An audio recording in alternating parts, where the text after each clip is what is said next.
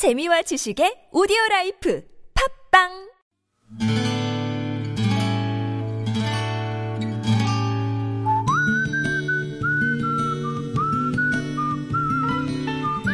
여러분 기억 속에서 여전히 반짝거리는 한 사람.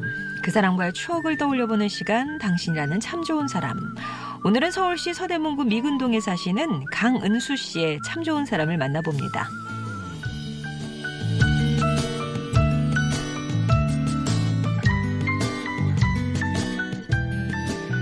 추석 연휴에 친정에 갔다가 엄마가 읽고 계시다는 시집을 집어들었어요.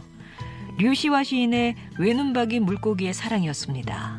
어, 이거 하려고 하니까 엄마가 먼저 그래 그거 네가 두고 간 책이야 하시는데 괜히 얼굴이 붉어지는 기분이 드는 거예요.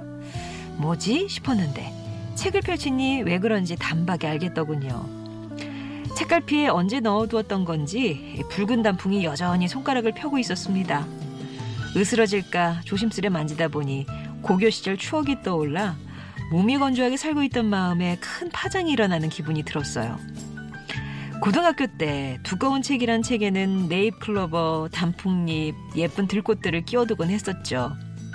친한 친구나 존경하는 선생님께 주겠다며 고이 모셔뒀던 바싹 마른 마른 꽃들을 코팅해서 시집에서 가장 좋아하는 시가 있는 페이지에 꽂아 선물하곤 했었거든요.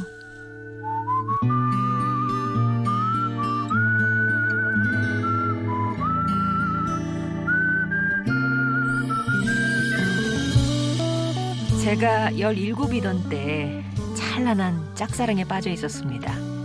그야말로 교회 오빠를 마음에 품고 있었던 건데요. 그 오빠로 말할 것 같으면 기타도 잘 치고 노래도 잘 불렀을 뿐 아니라 순정 만화에나 나올 법한 긴 속눈썹을 장착한 얼굴, 소녀들의 로망 그 자체였습니다. 호시탐탐 그 오빠에게 제 마음을 고백할 기회를 엿보고 있던 그때, 제 옆에는 남들이 다 안 된다고 할 때 포기하지 말라 응원해주던 남자 사람 친구가 있었습니다. 그 오빠를 향한 제 마음을 잘 알고 있던 그 친구가 어느 날 교회 뒷마당으로 저를 데려가서는 떨어지는 단풍잎을 받으면 짝사랑이 이루어진다는 말을 들려주는 게 아니겠어요? 그리고는 그날 제가 단박에 단풍잎을 잡을 때까지 단풍나무를 이리저리 흔들어 주었던 내 추억 속의 남사친 홍지훈 씨. 저는 당신이라는 참 좋은 사람 덕분에 짝사랑 교회 오빠 앞에서 용기를 쥐어짤 수 있었습니다.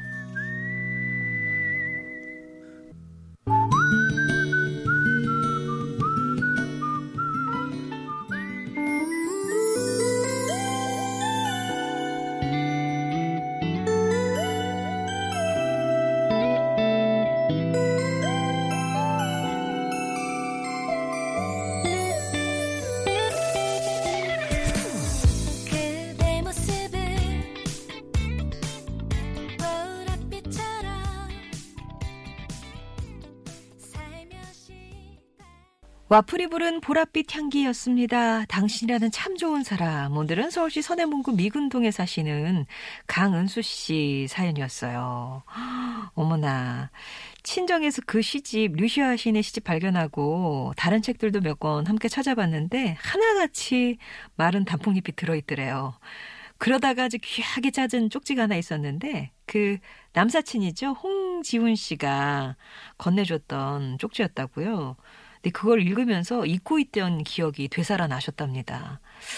그게 이제 어떤 일이 있었냐면 강은수 씨가 그 짝사랑하던 교회 오빠 있잖아요. 시집을 선물하면서 막 그 홍지훈 씨가 나무 단풍나무 막 흔들어 주면은 탁 하나 잡아가지고 마음을 실어서 코팅을 해가지고 딱 해서 선물을 했는데 하면서 고백을 했는데 그냥 뭐 좋은 동생으로 남아줬으면 좋겠다. 진짜 막 우회적으로 거절을 한 날.